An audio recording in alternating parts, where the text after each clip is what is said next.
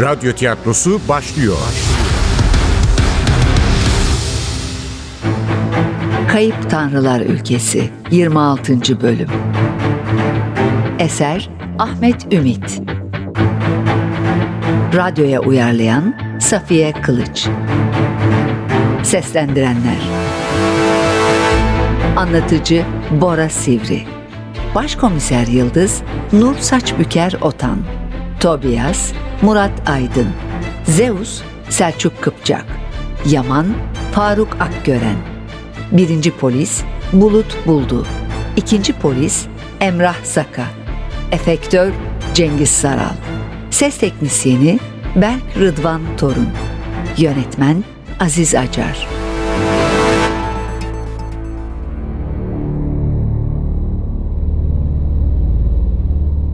Cemal'in çizdiği resim.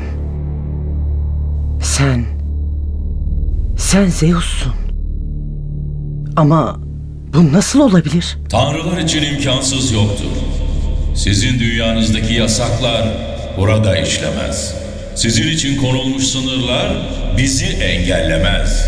Sizin uymak zorunda olduğunuz kurallar bizi bağlamaz. Çünkü onların hepsini biz koyduk. Sınırları biz çizdik. Kuralları biz oluşturduk.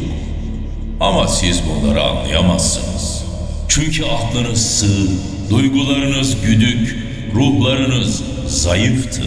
Asasıyla sarayı çevreleyen bulutları gösterdi. Bak ey ölümlü, yakında eriyip toprağa karışacak o kifayetsiz gözlerinle iyi bak. Duvardaki kabartmalar yok oluvermişti. Işıklarla bulutların oynaşmasından ortaya çıkan rengarenk bir sonsuzluk belirmişti gözlerinin önünde. Yıldız neler olup bittiğini anlayamadan kukuletalı adam usulca döndü. Kusursuz değil mi? Muhteşem, harikulade, mükemmel değil mi? Sizin gibilerin hiçbir zaman erişemeyeceği bir saflık, hiçbir zaman elde edemeyeceği bir güzellik, hiçbir zaman ulaşamayacağı bir kutsallık. Evet, hiçbir zaman yaşayamayacaksınız bu mucizeyi. Çünkü korkaksınız, iki yüzlüsünüz, tembelsiniz. Damarlarınızda dolaşan o kirli kan hep en alt seviyede tutacak sizi. Zihninizi kolayca ele geçiren hayvani arzular hep çirkinleştirecek davranışlarınızı. Bir avuç toprak için, bir parça et için, bir kadeh şarap için yaptığınız onursuzluklar paslanmış bir demir gibi çürütecek iradenizi. Hiçbir zaman kötülüğe karşı çıkamayacaksınız.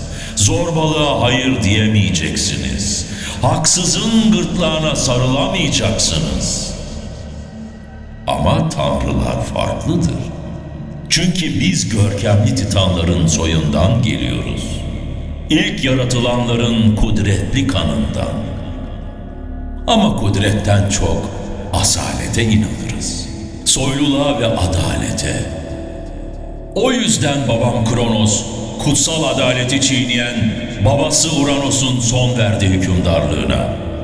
Erkekliğini keskin bir orakla kopartıp attı sulara. Böylece rahat bir nefes aldı yeryüzü. Sevgi ve barış egemen oldu her yana. Ama çok sürmedi. Tahta geçen babam Kronos gün be gün daha çok benzemeye başladı babasına. Uranos'un başına gelenler kendi başına da gelecek diye başladı evlatlarını teker teker yemeye. Erkek kardeşlerimi ve kız kardeşlerimi kendi midesinde hapsetti. Ve büyük annem Gaya'yla annem Rhea dayanamadılar bu vahşete. Daha çıkmadan anamın karnından bir kurtarıcı olarak yetiştirdiler beni.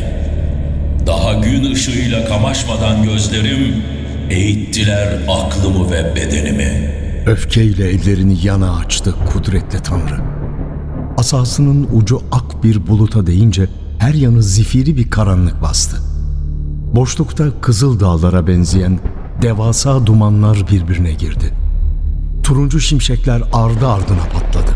Lacivert yıldırımlar akmaya başladı alaca karanlıkta. Evet, rüzgar eken babam fırtına biçecekti.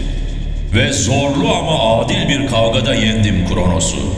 Onun babasına yaptığı gibi tuzağa düşürmedim. Cesurca çıktım karşısına ve getirdim sırtını yere, vurdum kafasını mermere. Gösterdim dost düşman herkese gerçek kralın kim olduğunu. Çünkü dedem Uranos'ta, babam Kronos'ta gerçek krallar değillerdi. Bedenleri kusurlu, ruhları sakattı. Biri kibrine yenilmişti, öteki korkusuna. Her ikisi de aç gözlüydü. Zekaları yontulmamıştı. Zarafetten yoksundu duyguları, kaba ve ölçüsüzdü davranışları. O yüzden tahtta kalamadılar. O yüzden titanların, devlerin, tanrıların ve tüm mahlukatın çobanı olamadılar. Ve işte o yüzden hayat Zeus'u çıkardı karşılarına. Çünkü ben hem cesur hem soyluydum. Bedenen güçlü, ruhen sağlıklıydım.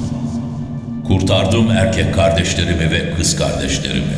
Hem sevdim, hem saygı duydum, hem de korudum onları. Sarayımda yer verdim. Taht bağışladım. Ortak ettim iktidarımı. Çünkü benimle aynı kutsal kandan, aynı kudretli ırktandılar. Ne gelişmemiş titanlara ne de ilkel devlere benziyorlardı. Onlar doğuştan soyluydular. Onlarla kuracağım çağda soyluluk hakim olacaktı. Zeka, çalışkanlık, erdem, cesaret ve güzellik üzerinde yükselecekti uygarlığımız. Benzeri görülmemiş bir hayat başlayacaktı canlıların olduğu her yerde. Ama önce ne yaptıklarını bilmeyen titanları yenmeliydim. Ve haddini aşan devlere hadlerini bildirmeliydim. Saflık gerekiyordu bize. Bedenin, kanın ve ruhun saflığı. Kendimize dönmeliydik. En masum halimize, en vahşi halimize, en güçlü halimize. Gereksiz merhametten, anlamsız vicdandan, yararı olmayan şefkatten kurtulmalıydık. İdealimizin keskin kılıcıyla kesip atmalıydık bize engel olan ne varsa. Ne başkasına acıyacak kadar kibirli, ne hataları bağışlayacak kadar şahsiyetsiz, ne de acizlere yardım edecek kadar çaresiz olmaya hakkımız vardı. Acizlere yardım etmek doğaya kötülüktü. Güçsüzleri kendi haline bırakmalıydık. Ayakta duramayanlar düşmeliydi. Direnemeyenler yok olmalıydı. Korkaklar imha edilmeliydi. Tembellerin hayatı yavaşlatmasına daha fazla izin veremezdik. Gerektiği kadar acımasız olmalıydık. Gerektiği kadar kararlı, gerektiği kadar inatçı. Ve çelikten pençelerimizle parçalayıp düşmanlarımızın göğüs kafesini çekip çıkarmalıydık sefil yüreklerini. Yüzü görünmeyen Tanrı'nın sesi vahşileşmişti. Adeta kin kusuyordu. Yıldız o anda fark etti değişimi. Kukuletanın altındaki kıymetli taşlarla süslü kemik rengi elbise, haki asker pantolonuna, ayaklarındaki altın sandaletlerse konçlu çizmelere dönüşmüştü. Pantolonun kemer tokasının olduğu yerde parlak metalden yapılma bir şekil çakan şimşeklerin ışığında yanıp sönüyordu. Gözlerini kısarak bakınca anladı ne olduğunu. Bu nazilerin gamalı ağacıydı.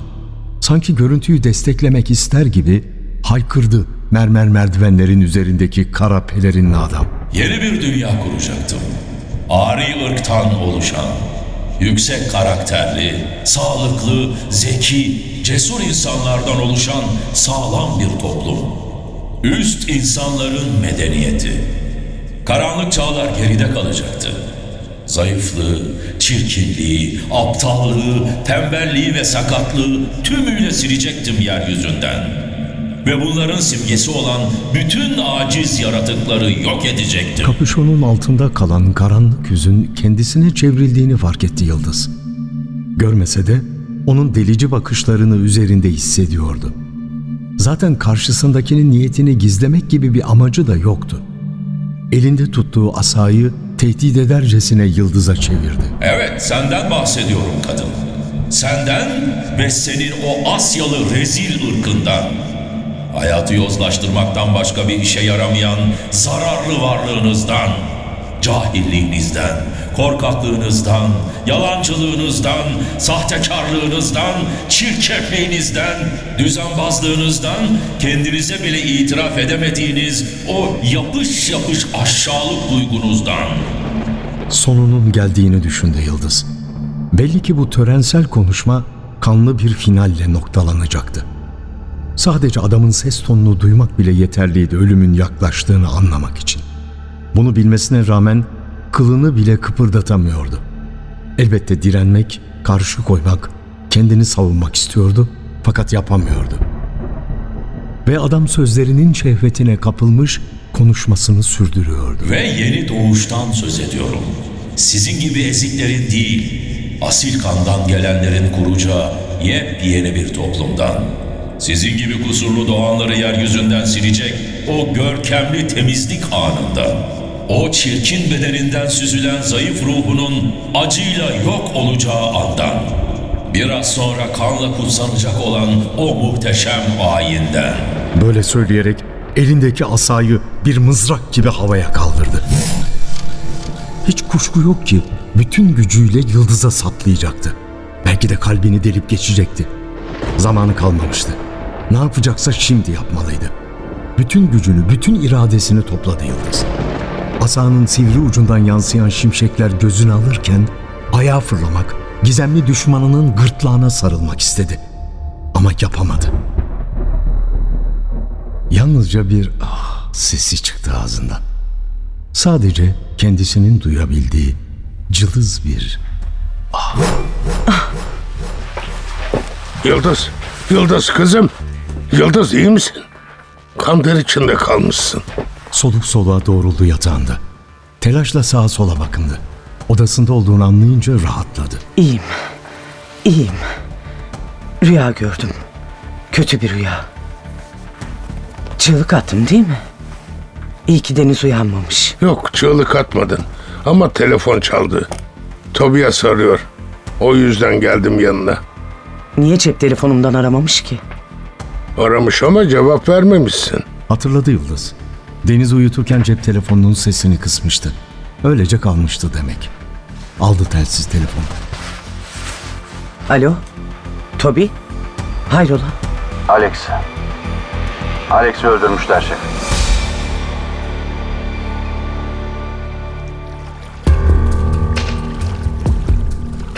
Kanalın önünde buluştuklarında Haziran güneşi Treptow'un ıssız sokaklarını yeni yeni ısıtmaya başlamıştı. Yapraklarında hala gecenin nemini taşıyan geniş yapraklı ağaçların altında gözlerini dingin suya dikmiş duruyordu Tobias. Elindeki brezeri çiğneyerek gelen şefini görünce toparlandı. Günaydın şef. Şunlara bak ne güzel yüzüyorlar. Yaklaşınca koyu yeşil, adeta kahverengiye dönüşmüş suların üzerinde usulca süzülen bembeyaz iki kuğu gördü Yıldız. Belki yiyecek atar umuduyla gözlerini Tobias'a dikmiş, önünden ayrılmıyorlardı. Keşke yanımızda şunları atacak ekmek falan olsaydı. Al işte. Gelirken bizim köşedeki fırından almıştım. Al besle kuğularını. Çocuk gibi sevindi Tobias. Aldı şefin uzattığı brezeli. Ama asıl mutlu olan kuğulardı. Anında yalayıp yuttular suya atılan pişmiş hamur parçalarını. Başıyla kanalın hemen karşısındaki çirkin binayı gösterdi Tobias. Baterist bu evin terasında oturuyor. Çıkalım mı? Sen ne zaman geldin? Yeni geldim. Seni bekledim birlikte çıkarız diye. Yukarıda ilk çağrılan ekip var. Olay yeri incelemede yoldaymış. Kurti gelmeden işimizi bitirsek iyi olur. Yoksa yine iki ayağımızı bir pabuca sokar. Haklıydı. Aceleyle merdivenleri tırmanmaya başladılar. Binanın ana kapısındaki zillerin en üsttekine bastı Tobias. Kapının açılmasını beklerken kilidi kontrol ettiler.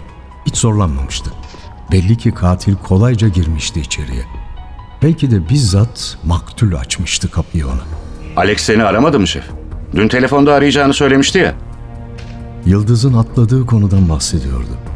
Ne yazık ki bateristin Cemal telesekreterime mesaj bırakmış sözlerini pek ciddiye almamıştı şefi. Yok, aramadı. Ben de onu aramadım. İtiraf etmem gerekirse Alex'in sözlerini ciddiye almamıştım. Ama yanılmışım. Hemen tepki vermedi Tobias. Ağır kapıyı elleriyle itti, sonra yana çekildi. Ben de önemsememiştim şef. Pek önemsenecek bir adam değildi çünkü. Ama katil bizim gibi düşünüyormuş anlaşılan. Baksana. Alex'i ortadan kaldırmakta hiç tereddüt etmemiş. Başkomiserin ardından Tobias da geçmişti kapıdan. Yani baterist sana anlatacakları yüzünden mi öldürüldü diyorsun? Boynunu hafifçe içeri çekti Yıldız. Emin olmak zor Toby. Belki de baştan beri katilin listesindeydi. Belki Cemal'in telesekreterine bıraktığı mesajda katille ilgili ipuçları vardı. Peki katil bu bilgiden nasıl haberdar oldu? Bilmiyorum. Belki Alex söylemiştir. Benim yerime katili aramıştır. Şantaj mı yaptı diyorsun? Her şey mümkün. Şu telesekretere bir bakalım, anlarız.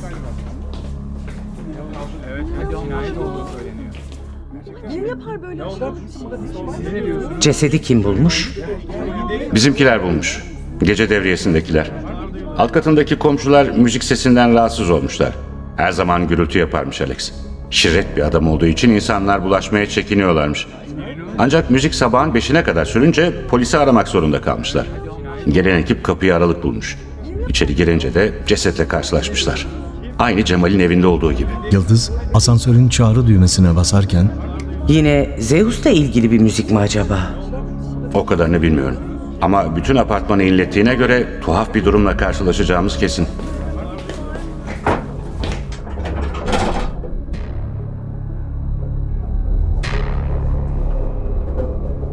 hızla yukarı çıkan asansörden indiklerinde üniformalı temiz yüzlü bir polis karşıladı onları.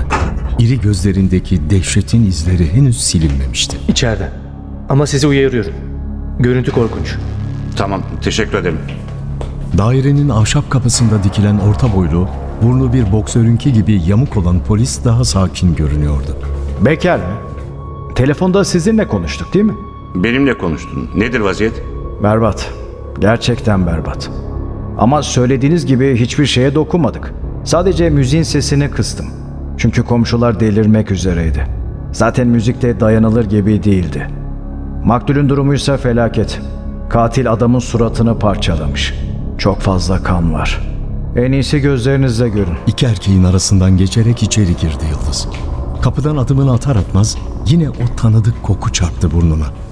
Yamuk burunlu polis hiçbir açıklama yapmamış olsaydı da bu kokuyu duyunca anlardı cinayet mahallinde neyle karşılaşacaklarını. Küçük bir sofa vardı önünde. Sağ duvara kahverengi ahşaptan genişçe bir raf monte edilmişti. Rafın üzerinde gri renkli bir ev telefonu duruyordu. Deri ceketinin cebinden çıkardığı plastik eldivenleri giydi. Telefonun altındaki telesekretere yaklaştı. Mesaj oku tuşuna bastı. Hiçbir karşılık alamadı. Başını kaldırdı, Tobias'la göz göze geldiler. Mesaj silinmiş. Senin şantaj varsayımın doğru galiba. Karşıda. Karşıya gitmelisiniz. Salonda. Kapının arkasında. Yaklaştıkça koku iyice artmaya başladı. Kapının önüne gelince bir an durdu Yıldız. Yeri, ahşabı, camı inceledi. Dikkat çekici bir şey yoktu. İşaret parmağıyla kapıyı itti. Aydınlık ve geniş bir salon belirdi karşılarında. Birkaç adım attı. İşte o zaman gördü kurbanı. Tıpkı Cemal gibi duvarın önünde bir kan gölünün içinde sırt üstü yatıyordu. Alex olduğunu anlamak mümkün değildi. Yıldız büyük bir dikkatle bedeni tarıyordu. Hayır, Cemal gibi kalbi sökülüp ellerine verilmemişti. Ama göğsünün sol tarafına, tam kalbinin üzerine kocaman bir kasatura saplanmıştı. Birkaç adım daha atınca kasaturanın sapındaki gamalı haçı da gördü. Bu Cemal'in kavga sırasında Otto'dan aldığı bıçak olabilirdi. Eğer öyleyse katil onlara cömert davranıyor demekti. Ama neden? Belki de adamın artık bıçakla işi bitmişti. Bundan sonraki cinayetlerinde belki de ateşli silahlar kullanacaktı. Belki tabanca yahut otomatik tüfek, belki patlayıcı. Tobias'ın tiz sesi kesti düşüncesini. Peki bu resim ne? Başını kaldırınca duvarda çizgiler ve renklerle karşılaştı. Kafasında iki boynuzu ve iri kulakları olmasına rağmen gövdesinin üst kısmı insana benzeyen, alt kısmı ise iri bir keçiyi andıran bir yaratık ağaca yaslanmış flüt çalıyordu. Nasıl ya? Şeytan flüt mü çalıyor? Şeytan değil. Satir bu. Bir satir. Satir de ne demek? Yardımcısının sözlerini duymazlıktan geldi. Çünkü bütün dikkatini resme vermişti. Alex değil mi bu? Ha? Ne dersin Toby? Yüzü bateriste benzemiyor mu? Evet, hem de çok benziyor. O zaman bu resmi de Cemal mi çizmiş? Öyle olmalı. Bak bak, resmin altında da bir yazı var. Tanrılara meydan okuyanlar sonuçlarına da katlanırlar. Bu yazı yeni yazılmış şef. Cinayet işlendikten sonra.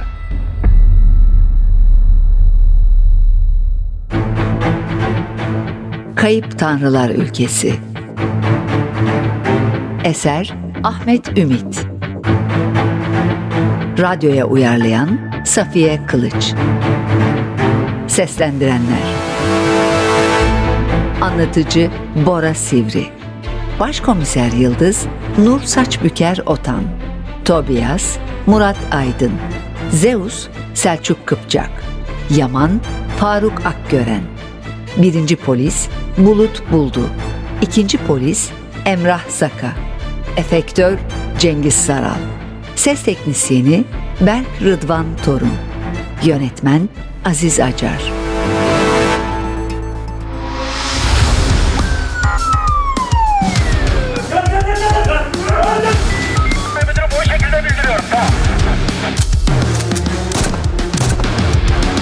Radyo tiyatrosu sona erdi.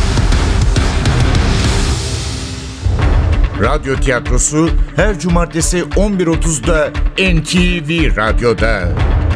Kaçıranlar ve tekrar dinlemek isteyenler içinse ntvradio.com.tr'deki podcast sayfamızda.